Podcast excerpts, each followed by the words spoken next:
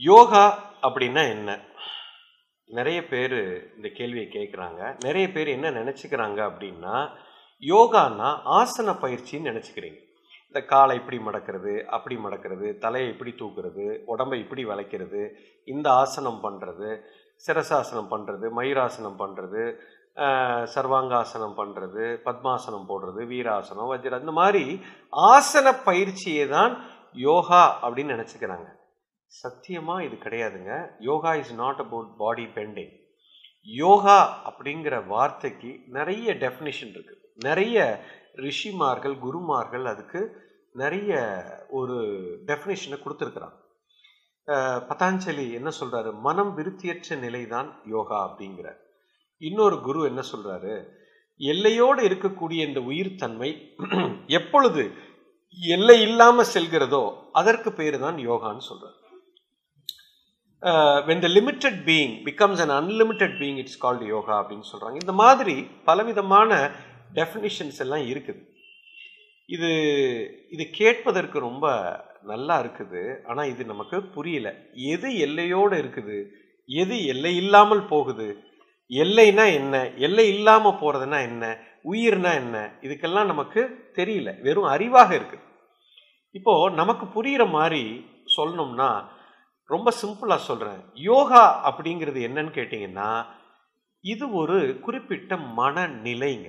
அவ்வளோதான் அதாவது ஒரு மனிதன் ஒரு குறிப்பிட்ட மனநிலையில் இருந்தான்னு சொன்னால் அதுக்கு பேர் தான் யோகான்னு சொல்கிறேன் ரொம்ப சிம்பிள். இவ்வளோதான் இப்போ அடுத்த கேள்வி.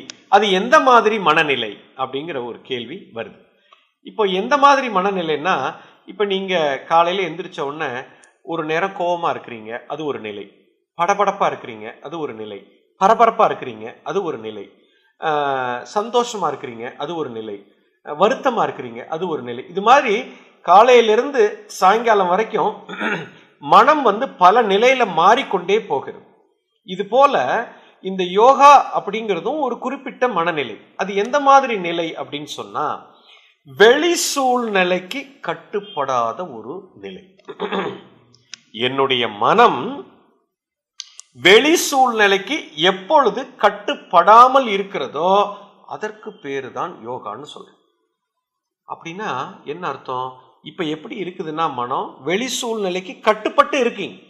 அதாவது இப்ப இந்த மனம் இருக்குது இந்த மனம் இதுக்குள்ள ஏற்படக்கூடிய மாற்றமும் வெளி சூழ்நிலையும் தொடர்போட இருக்கு. உதாரணத்துக்கு நான் அமைதியா இருக்கணும் நான் சந்தோஷமா இருக்கணும் அப்படின்னா என் மனைவி இப்படி இருக்கணும் என் கணவர் இப்படி இருக்கணும் என் கார் இப்படி இருக்கணும் என் ஷர்ட் இப்படி இருக்கணும் என் வீடு இப்படி இருக்கணும் என் தெரு இப்படி இருக்கணும் என் செல்போன் இப்படி இருக்கணும் என் பாஸ் இப்படி இருக்கணும் என் பங்காளி இப்படி இருக்கணும் என் காதலி இப்படி இருக்கணும் இதெல்லாம் இப்படி இப்படி இப்படி இப்படி இப்படி கரெக்டா இருந்துச்சு அப்படின்னு சொன்னா நான் சந்தோஷமா இருப்பேன் இது ஏதாவது ஒன்று மாறிச்சு நான் சந்தோஷத்தை இழந்து விடுகிறேன் இப்போ என்னுடைய மனம் சந்தோஷம் அமைதி இது எல்லாமே இந்த வெளி சூழ்நிலையோட டிபெண்ட்டாக இருக்குது கட்டுப்பட்டு இருக்குது. இதுக்கு பேர் யோகம் இல்லை.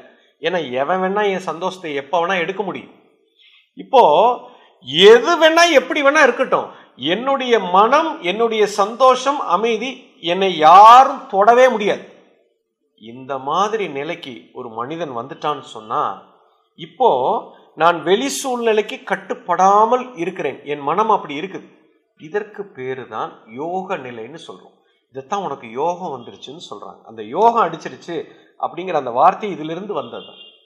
ஸோ எப்போ ஒரு மனம் வெளி சூழ்நிலைக்கு கட்டுப்படாமல் என்னுடைய கட்டுப்பாட்டில் இருக்கிறதோ இதற்கு பேரு தான் யோகான்னு சொல்றோம்.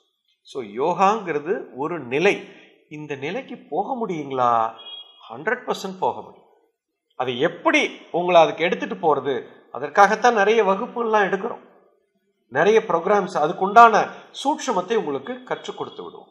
ஸோ யோகா அப்படின்னா இந்த குறிப்பிட்ட ஒரு மனநிலை. இந்த மனநிலைக்கு நான் போவதற்கு என்னெல்லாம் செய்ய போகிறோம் உடலை ஒரு சில போஸ்டர் பண்ணுவோம். அதுக்கு பேர் யோக ஆசன் அதாவது எந்த ஆசனம் என்னை யோகத்து மனநிலைக்கு எடுத்து செல்கிறதோ அந்த ஆசனத்துக்கு பேரு தான் யோக ஆசனம்னு பேர்.